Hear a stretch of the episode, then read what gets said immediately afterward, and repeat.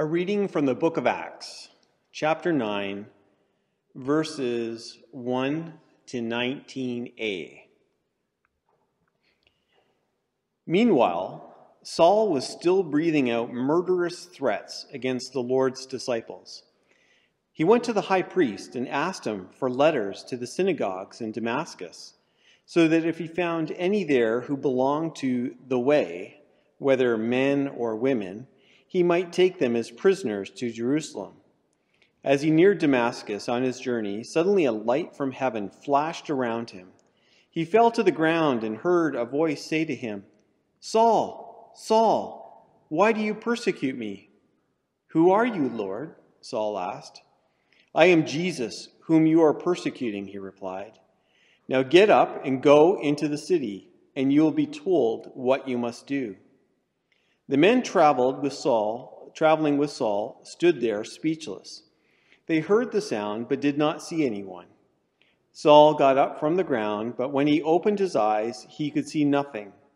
So they led him by the hand into Damascus. For three days he was blind and did not eat or drink anything. In Damascus there was a disciple named Ananias. The Lord called to him in a vision, Ananias. Yes, Lord, he answered. The Lord told him, Go to the house of Judas on Straight Street and ask for a man from Tarsus named Saul, for he is praying. In a vision, he has seen a man named Ananias come and place his hands on him to restore his sight.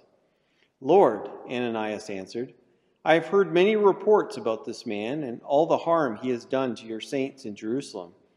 And he has come here with the authority from the chief priests to arrest all who call on your name. But the Lord said to Ananias, Go. This man is my chosen instrument to carry my name before the Gentiles and their kings and before the people of Israel. I will show him how much he must suffer for my name. Then Ananias went to the house and entered it. Placing his hands on Saul, he said, Brother Saul, the Lord, Jesus, who appeared to you on the road as you were coming here, has sent me so that you may see again and be filled with the Holy Spirit. Immediately, something like scales fell from Saul's eyes, and he could see again. He got up and was baptized, and after taking some food, he regained his strength. God, we thank you for the story of Saul, for this experience he had on the road to Damascus. We pray that you would be with us as we reflect upon his experience, as we try to understand what this means for us, that we would see the connection between the ancient scriptures and our modern experience. We pray these things in Christ's name. Amen. I want you to think about the person that you would be most surprised if they became a Christian. Uh, it could be someone who has a, a, criminal record or is actively involved in crime at this time. They might be someone who is rather violent, uh, maybe someone who is known to have a particularly immoral lifestyle. Maybe it is someone who is a skeptic, someone who has intellectual reasons for not believing, and they are very outspoken when it comes to why they don't believe. This person may be uh, someone famous. It could be uh, an actor or a musician or a politician. Uh, this person could be someone that you know personally. It could be a family member. It could be a good friend or neighbor or coworker. But I want you to think about that one person that you would be most surprised if you found out that that person became a Christian. Now, I wouldn't say when I look back at my life that I was the most surprising person to become a Christian. I wasn't the, the most unexpected. But people were shocked when uh, I became a Christian. It's not that I was uh, horrible. It's not like I, I committed crimes or did anything really, really bad. But in my teen years, I seemed to be as far away from God as you could get. Uh, I just was not someone who seemed interested in that. And in fact, uh, many people thought that I was uh, anti God or anti church or so on. And uh, in fact, there were people uh, who knew me who thought that uh, there's, there's no way that anything like this could happen. In fact, there was a, a, friend of mine in my teens, his mother, who was a Christian, and I think that she had some concerns about me hanging out with her son. And she was absolutely shocked when I became not just a Christian, but a pastor as well. And I got to tell you that I have enjoyed the shock when I bump into people who knew me as a teenager and they find out that I'm a pastor and they're like, You, Steve, you became a pastor? How did that happen? Uh, and I, am just quite amused by the, the reaction that they have there. Uh, now, as we talk about people who are unexpected to become a follower of Jesus, I'm not sure that there's anyone who is more unexpected than that of Saul, who became known as the Apostle Paul. And that's what we're going to be looking at today. We're going to reflect upon his experience and try to understand what that means for us. So, before we get into what actually happened with Saul, one of the questions we need to ask beforehand is Was Saul a good man or a bad man before he met Jesus? Uh, was he someone who was particularly good or someone who was particularly bad? Uh, how we answer that might help us as we reflect upon his experience. So, was he a good man? Well, he certainly was someone who had a strong belief in God. Uh, he was very zealous when it came to his belief in God. He had a uh, desire for truth. In fact, he was willing to stand up against anything that he saw as falsehood. Uh, he was someone who didn't just take on a bit of religion onto his life, but he really lived it out. He was absolutely committed to this, and he was willing to do whatever it took to live out his, uh, his faith. Uh, he was a, a, man of action who was willing to, to put his faith into action. So those things seem to be positive statements about who Saul was.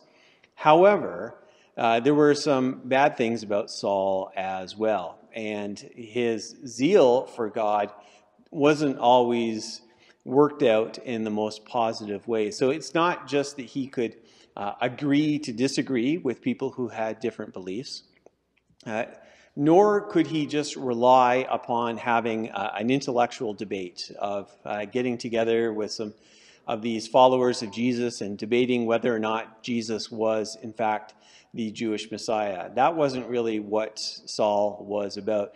Rather, he was actively involved in persecution. He wanted to stamp out these followers of Jesus, even using violence. He approved of violence and he was involved in violence himself. And so that is something that is bad. No matter how zealous we are, even if the, the uh, source of our zeal is something good, it is never right for us to use violence against people we disagree with in trying to either uh, change their mind or to stamp out their beliefs. It's never appropriate. And so Saul was a complicated person uh, when, it, when it comes to that. And so at this point in the story, what had happened is that uh, Saul was desiring to stop these followers of Jesus. He had gotten the permission to do this, and he was on a uh, the road to Damascus feeling very justified in the work that he was doing. He was doing God's work. Uh, he was stopping these people who were, uh, according to his perspective, uh, preaching something that was falsehood, and he was doing what had to be done in order to stop them. And on the road to Damascus, something amazing happened. He met Jesus. Now, I remember years ago preaching on this and commenting how Jesus knocked Saul off of his horse. And um, even though there is a famous painting of uh, Saul's experience and that shows him being uh, falling off that horse, uh, I was reminded by a lady at my previous church that nowhere does it say that Saul was on a horse. Uh, that's just something that has gotten into our imagination and the picture that we have of what was going on. Uh, maybe Saul was on a horse, maybe he was walking, maybe he stayed on the horse uh, for a while, maybe he never had a horse. We don't know. But something happened with Saul. He met Jesus. And this is what I love about this story because Jesus doesn't try to convince Saul to become a follower. He doesn't present a list of reasons of why Saul should become a follower of Jesus. All that Jesus does is, first of all, he makes it clear that as Saul has been persecuting Christians, he's actually been persecuting Jesus himself. That uh, Saul, everything he has done, uh, what he thought was right, he was doing it against Jesus. And after that, Jesus just tells him what to do, where he's supposed to go. He gives him instructions, and Saul responds. He, he follows those instructions. He does what Jesus tells him to do. Uh, there's no debate back and forth, there's no consideration. It just happens. And I, I really kind of love how that takes place. We find out that, that Saul becomes blind uh, in his encounter with Jesus. And he's, he's brought to a, a place, he's brought to a house, and uh, he's there waiting. And this is the other thing that I love about this story. Because technically, Jesus could have done everything he needed to do just between himself and Saul. Everything could have happened there. No one else needed to be involved. And yet, we find that Jesus calls Ananias. Now, this Ananias is completely different than the story of Ananias and Sapphira that we saw in a, a previous passage. He speaks to Ananias and says that Ananias is to go to Saul. And Ananias is uh, absolutely, understandably reluctant to do that. He knows Saul's reputation. He knows that he would be putting himself in danger if he actually goes to the house where Saul is. And so he, he is worried about it. And Jesus explains that no, this is why you have to go, uh, that Saul really has been brought to Jesus' side, and he is going to be Jesus' instrument for the nations. And so Ananias goes. And this is what I love about the story is that for as much as we talk about having a personal relationship in Jesus, uh, Christianity isn't just about having a personal relationship with Jesus. It's about having a relationship with Jesus in community. And it would never have been good for it to be uh, for Saul just to have uh, a relationship with Jesus and not to be connected with the larger Christian community. We're going to get more into that in a future message, but I love how Ananias is included. So Ananias goes and he goes to the house where Saul is, and he says, "Brother Saul." And what an incredible thing. He is so aware of what Saul has done, and yet he says, Brother Saul. How much uh, would that have uh, been difficult for Ananias uh, in that moment? And how uh, powerful that must have been for Saul to hear that from Ananias. Remember, uh, Saul is blind at this point, so he can only hear the words. And the words that he hears from a representative of the people that he has actively persecuted is brother Saul. What an incredible thing. And then uh, Saul is healed of his blindness, and it seems as if this blindness was given to him as a symbol of the spiritual blindness that he had. And now, as his eyes are opened, he is able to see the truth uh, in a way that he had never been able to see before.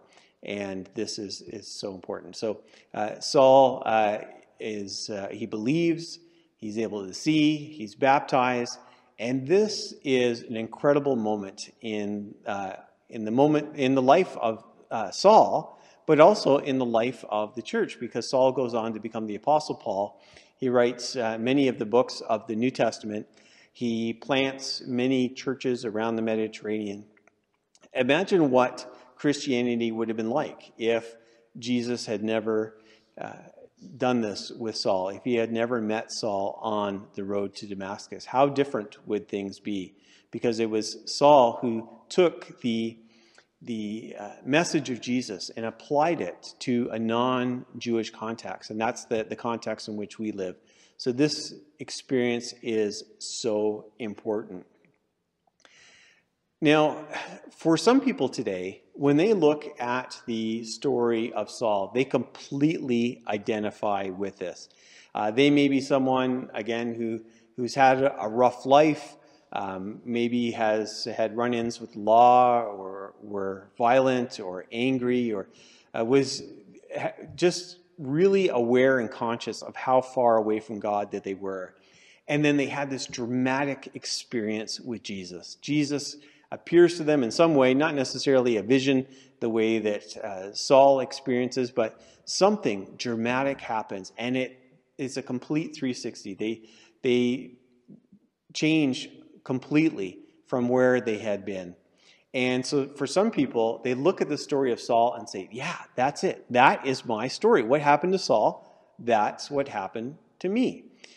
But what about the average Christian? What about the Christian who grew up in the church and never really had any major doubts? Uh, what about the Christian who has just always been around and n- really never got in that much trouble? Um, what about that person? Do they look at this story and say, well, that's nice for Saul, but that's not really anything for me? What do we do with this? Well, I actually think that there's something that is really uh, important and relevant for every single Christian. Now, this experience with Saul is very often called the conversion of Saul. But was it really a conversion? At least in the way we normally use that word. When we talk about a conversion, we talk about someone uh, converting from one religion to another, someone who takes on completely different beliefs. Is that what happened to Saul on the road to Damascus? Well, let's think about it.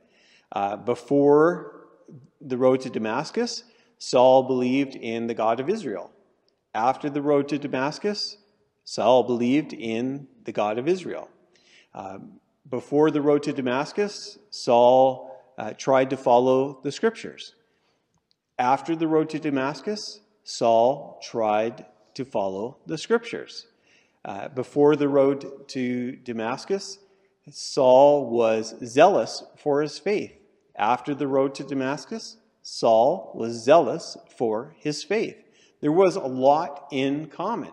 Now, that's not to say nothing happened. Obviously, something major happened on the road to Damascus, but it wasn't a converting from one religion to another. Rather, Saul met Jesus, and Jesus changed everything. It's like uh, putting on a pair of glasses for the very first time or, or, putting on a hearing aid for the very first time and, and thinking, wow, that's what reality is like? I didn't know I could see so clearly. I didn't know I could hear so clearly. That is what is happening with Saul meeting Jesus. Now he's seeing everything through a Jesus lens. And he understands God in a new way. He understands Scripture in a new way. He understands zeal in a new way. And all of that comes through his experience of Jesus. By meeting Jesus, that totally transformed who he was and how he acted in his life. And Jesus wants to do the same thing for us. Now, for some people, that is their conversion experience, that they uh, experience God for the first time uh, in a dramatic way like this, and, and that's what happens. But I don't think it has to be that way. I don't think it's just talking about the moment uh, a particular person goes from being a non Christian to being a Christian. All of us can have a fresh experience of Jesus, something that can knock us to the ground and uh, totally transform our life and reorient the way we see everything, including church and including God. Uh, those kind of things can happen. It doesn't have to be at a conversion experience. I believe that Jesus is often just around the corner, waiting to interrupt us on whatever road that we're traveling, wanting to meet us so that we can experience Him in some way and be transformed in that moment. And that might happen when we first become a believer, but it might happen after we have been a part of the church for decades and decades. Jesus wants to meet us and he wants to transform us. Saul's experience was a life changing moment. it was also a history changing moment. Everything changed after the road to Damascus. But this is not just the story of Saul, this is our story as well. In the story of Saul, Jesus met Saul and changed his life. Jesus was what made the difference. For us, we need Jesus just as much, even if we are religious. Because remember, Saul was not an atheist, Saul was not a criminal, Saul was nothing like that. He was a zealous believer in God. And yet, Jesus met him and reoriented his life completely. And Jesus wants to do the same thing to us. He might want to change how we do church. He might want to change our personal discipleship. All of those things. Jesus wants to meet, meet us. Uh, don't think just because uh, you prayed a prayer or were baptized many years ago that Jesus is done with you. Jesus wants to meet with you now. Let us pray. Jesus, we thank you for meeting with Saul on the road to Damascus 2,000 years ago and everything that took place because of that. We pray that you would meet with us wherever we are at. For those who have never entered into a relationship with you, that they would meet you for the first time and that you would transform them. For those of us who have been Christians for a long time, we too need to meet you on the road. We ask that you would give us a fresh understanding of who you are and that you would give us uh, purpose and direction according to what you are doing in the world. We pray these things in Jesus' name. Amen.